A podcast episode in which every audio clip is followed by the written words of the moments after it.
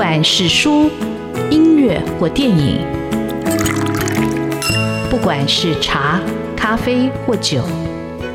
也不管是译文的空间或餐饮的场域，文化无所不在。台湾新风景，让我们重新发现生活里的文化。文化就是我们的生活。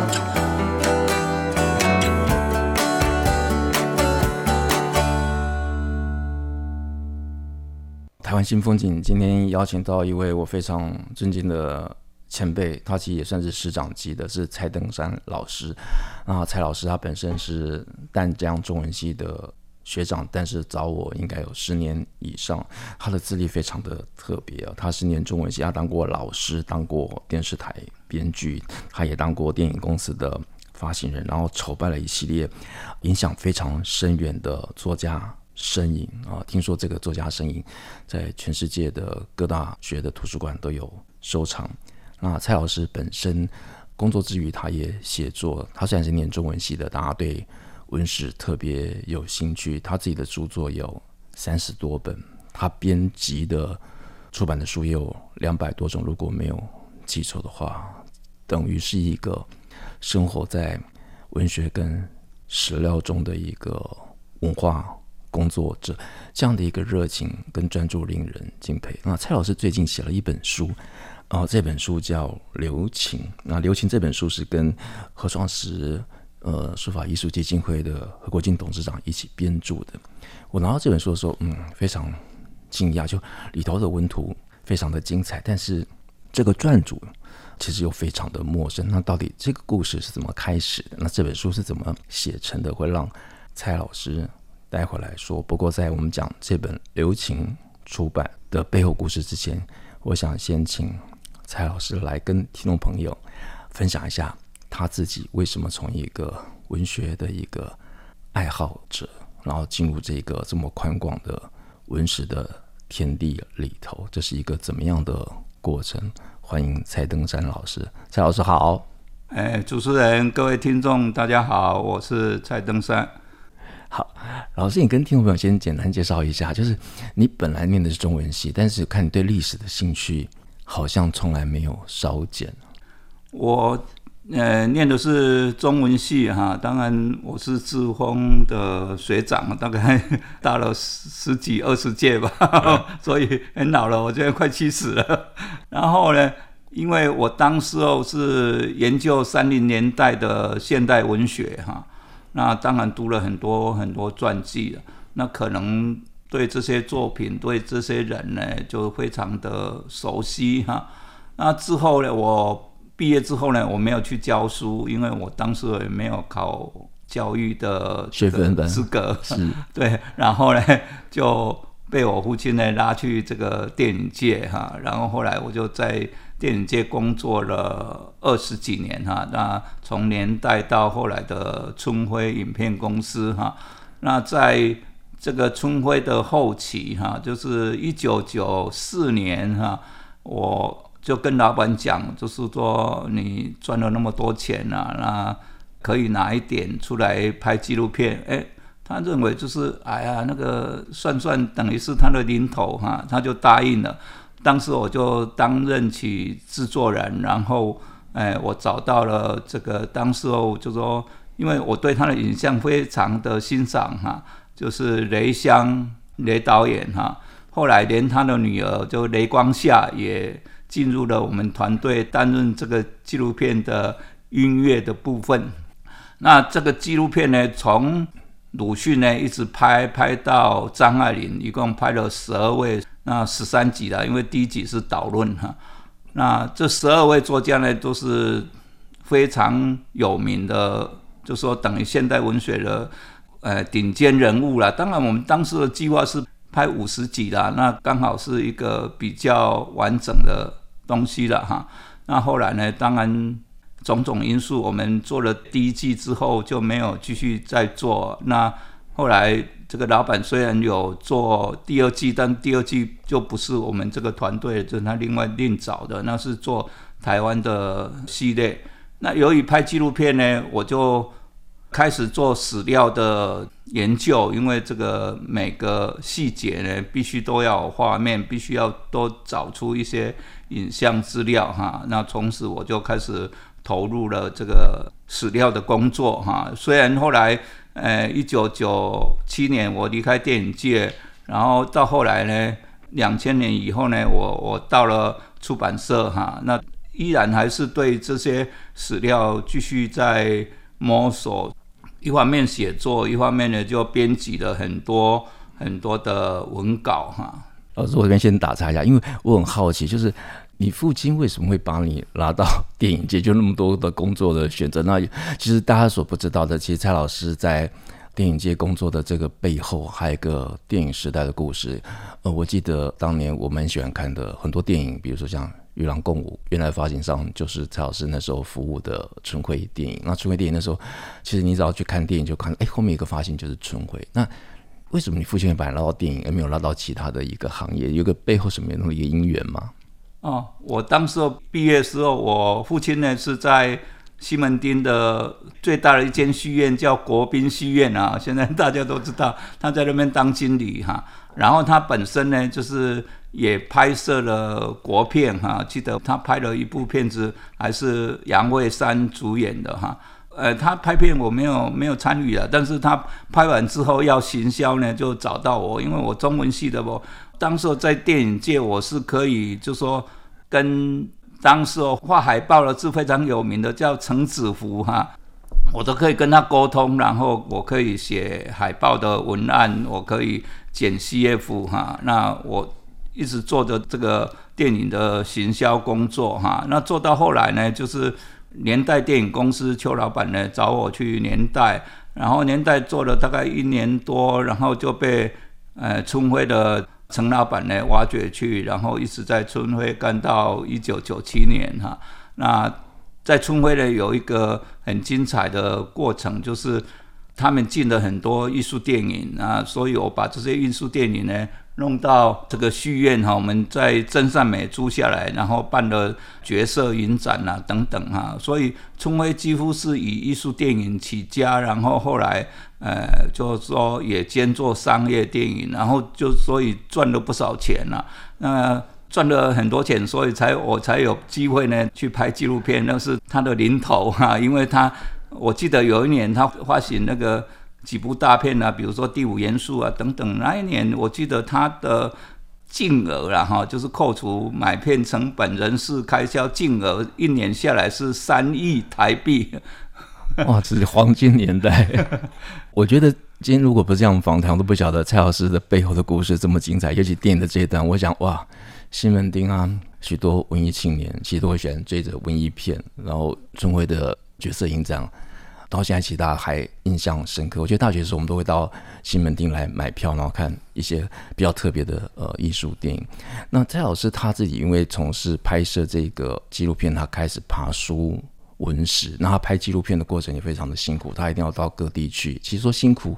我觉得挺令人羡慕的。他也可以去，比如说先去巴黎，然后去找或者徐志摩或者谁的作家的一些踪迹。那我记得呃，蔡老师在一篇的访谈里头。他说：“他的人生有四书，那这四书不是《论语》《孟子》《大学》《中庸》，而是读书、淘书、写书跟编书啊。那我们请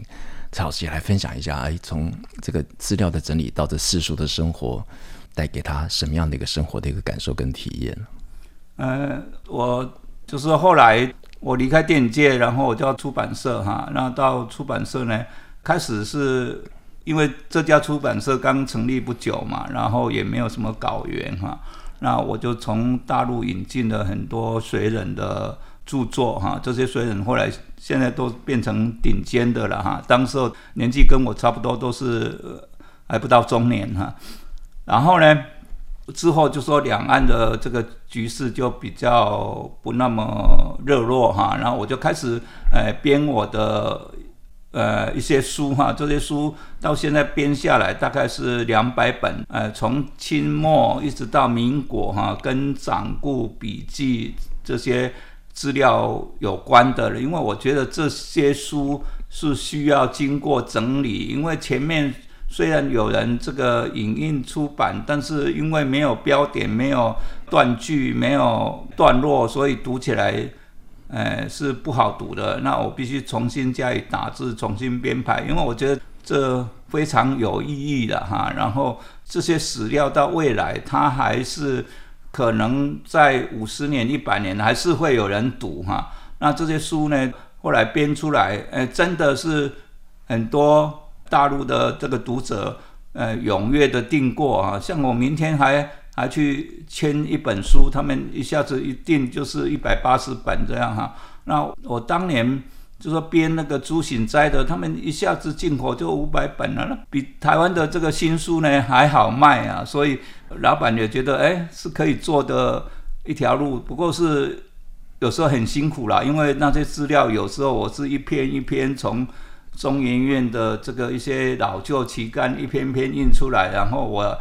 必须加以辨识，然后再打字校对，哈，那一本书搞起来都好几个月才能够完成啊，不是那么简单的一件事。是老师，那你这样在你从学习，或者是在你在找资料，或者你在一个编书的过程里头，那你生命中有哪些书？我觉得它对你的一个文学的或者历史的一个视野打开，你觉得对你来说是收获？最大的或者影响最深的，因为就是说，我接触那么多的一些史料，而且这个史料都比较是一手的哈，那点点滴滴的，所以我家没有太多藏书，但是呢，我的电脑里面或是我的资料夹里面有一系列的资料夹，因为我我把某些人或是某些事件重要的我都放在资料夹里面哈。所以他们说：“哎，你你有时候写东西怎么那么快？”我说：“这些资料我都摸索了，而且我都归档了，所以调出来一看呢，就是哪些哪些，诶，正反面的都有哈。那所以我觉得这是，嗯，你一方面在编这些东西，一方面你自己会收获很多哈。像我最近在帮一个单位呢做一个呃数据资料库哈，那我们是地毯式的。搜索，然后加以分门别类，你就知道，比如说广东的某一个县，然后它会产生什么样的人物，呃这个已经可以细到这个地方了。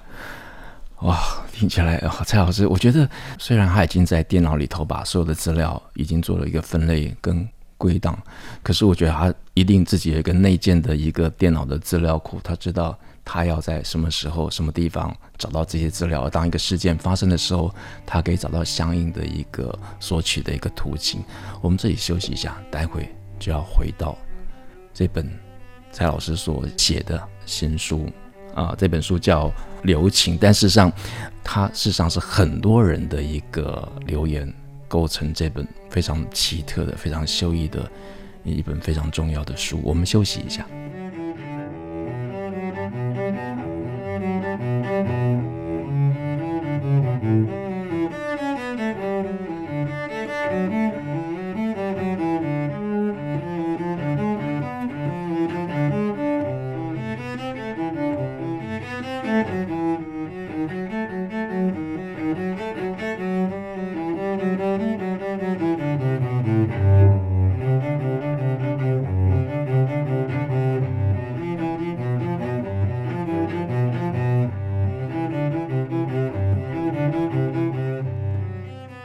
新风景现场邀请到蔡登章老师，跟所有的听众朋友分享他最近跟何国进先生所合著的一本书，叫《留情》，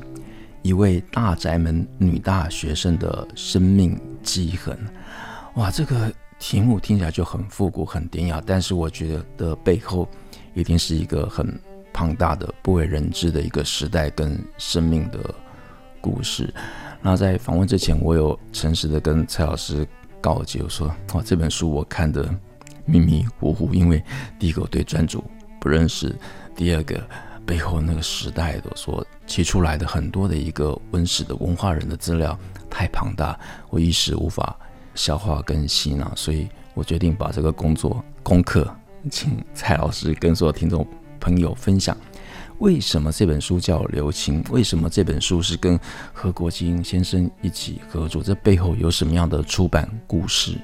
呃，这本书的写成呢，是何老板呢，就说委托我，然后我们一同共同讨论哈。那为什么会写这本？其实这个都在我预料之外了哈。我的人生规划没有这本书哈，那是因为他从拍卖行来买到了一个小册子，那个小册子的大小呢，大概我们手机大，嗯，然后厚度一倍，大概就这样的一个小册子哈。但是那本册子呢，就是等于学生毕业时候，在我们早期的时候也会这样啊，就是拿一个小笔记本，然后大家签一下留言哈，那开始就这么签了，但是，哎。后来签了两年，不是这样啊。后来这个册子呢，在这个女主角里面，她可能都随身携带，然后视为至宝。然后每到她到某一个地方哈，因为后来就变成在抗战时期嘛，那颠沛流离。然后她每到一个地方碰到重要的人，哎，她就请他们留下一段话啊。这样这个册子呢，经过了二十年，后来带到台湾来哈，那。带到台湾来，当然就没有继续再留了，因为也写满了哈。后来呢，不晓得这他在台湾生活了四十几年，后来可能死掉了，然后被当作遗物，然后就被送到拍卖行去拍卖，然后何老板呢从北京呢再买回来哈。然后他交给我的时候，我一开始我是看不懂，因为这个留言册他没有照次序排啊，他说我们。那个空白留言册就是，哎，我今天碰到志峰，我就是这样；明天碰到安敏，哦，他就提一段，没有照这个第一页这个编号写，所以我刚开始看不懂啊，后来我就狠心的把它这个拆开重排，然后。每一个留言，我去考证它的年代哦哦，呃，后来知道哦，这个年代是这样，这个次序是这样走下来的，然后地点是从北京一直一直走走到天津，然后后来到昆明，到贵州，然后一直到台湾，到台湾之前才结束哈。那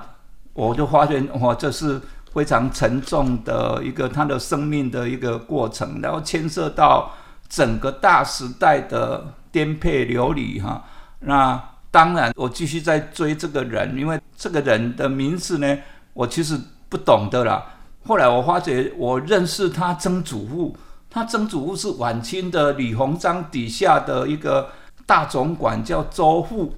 而且也跟袁世凯也是儿女亲家。我就开始从他曾祖父追起来啊，追起来不得了，他是一个文化世家，传到现在就说。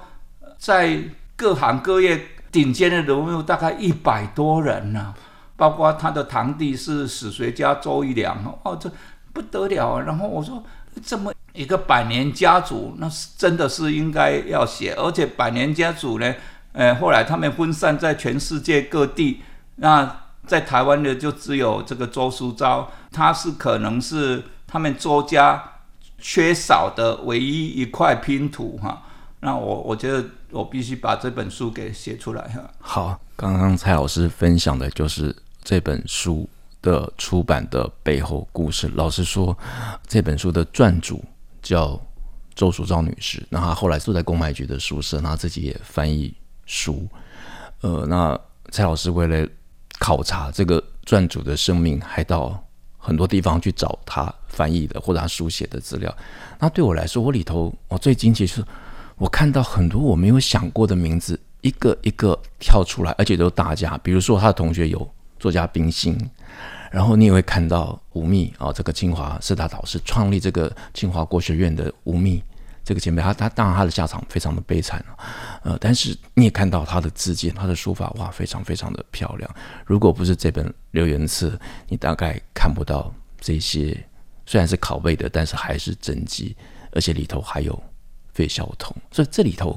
到底还藏了哪些的一个线索？是读者朋友、听众朋友在看这本书的时候比较错过所以请蔡老师也跟听众朋友来重点的介绍一下。哎，这里面最重要的当然就是他的老师辈了哈。那老师辈呢，他是社会学系的，然后后来又读了社会研究所哈。师长辈的当然就是他最敬仰的吴文藻啦，然后还有。杨开道啊，我为了找杨开道，我还打电话问了，因为杨开道的一个女儿呢叫杨小燕，后来嫁给我们这个沈昌焕的弟弟，我还问了沈昌焕的儿子沈大川，然后要找这个杨小燕。那他说他在美国，年纪很大了，但是脑筋可能不大清楚，无法接受访问。啊，那当然，呃，还有冰心，冰心是文藻的夫人，也就是他的师母。然后还有费孝通，哈、啊，这是跟他好像低他一届的，也是社会系的啊，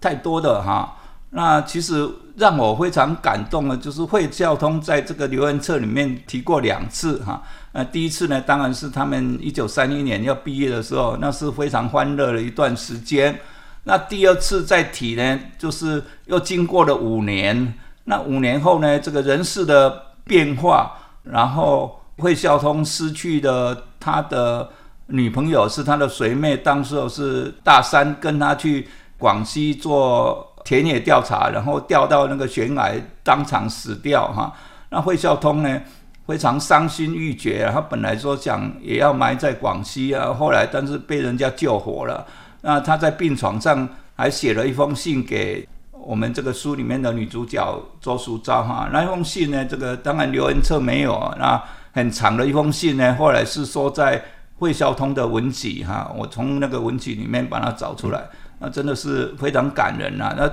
五年后见面呢，人事已非啊。那惠孝通呢，后来去了英国，拿了这个水位回来，已经变成云南大学的这个教授哈、啊。但是呢，他想起就说他的女朋友哈、那那时候是大三，然后跟他去做田野调查，他们为了做田野调查，广西的习俗说。呃，男女呢必须要结婚，或者不能同住在一起哈。那他们提前结婚了，然后才新婚一百零八天，然后就就就这样死掉哈。那这这都很动人呐。然后这个第二次的题词呢，呃，惠孝通没有写出这个整个过程，但是从那里字里行间呢，知道他还是非常伤痛哈。呃，所以我就补充了这些资料，让整个更完整，就是他。题字的意思，呃，字里行间之外有什么故事哈？那这里面呢，呃，串联的很多的这个大时代的故事啊，然后你会看到这个真的大江大海哈，那整个时代的脉动哈，跟这些文化人呢的之间的，就说所遭遇的流离离散的这个情况哈，我想在这本书的。言外之意，你可以充分的感受到这些氛围。是，呃，那其实我这本书里头看的时候最有兴趣的还是那周淑昭女士，她的父亲是上海的邮票大王啊、呃，所以这个是又是一个什么样的故事？是一个很大的家族，而且，诶，这个到底跟他的一个师承或跟他教育有什么样的一个关联吗？就是他父亲本身也是一个那个邮票大王，想说哇，这个是一个很久我们已经很。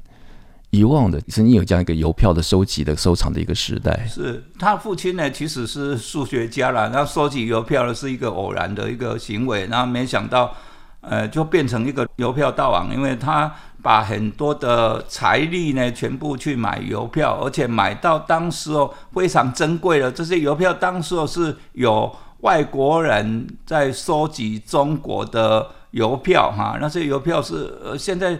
啊，价钱是非常可怕，然后他就可能卖了房子啊，然后去买买回来啊哈，然后他的邮票呢，嗯，后来听说呢，这个几张珍贵的也也卖了了哈，然后但是呢，大部分都在他们这个子女去收藏了，但是周世昭没有，周淑昭当时候就已经来了台湾，他来了台湾没有几年，他的父亲呢就在上海过世了。周世昭有留下一些文字哈，就是说他父亲呢那时候有在上海有很多别墅啊，他当然还有做一些生意经商，然后呃可能有些拿去买邮票，所以他经常就搬家，然后就是钱不够用了就卖掉一栋，然后再搬哈。那我从种种的资料里面看出，他大概搬了五六次家，对，所以他卖了五六次房子。而且透过蔡老师花了这么多力气去爬书，就从周淑章女士她上溯的或者她旁及的整个时代的一个时代故事，在这本书里头，大家可以隐约的感受到。那在书里头还有一段，还有一页我特别感动的，就是我记得在这本书，这本书叫《留情》，它本来是周淑庄女士的一个留言本哦，它里头请了她的堂弟，就是周义良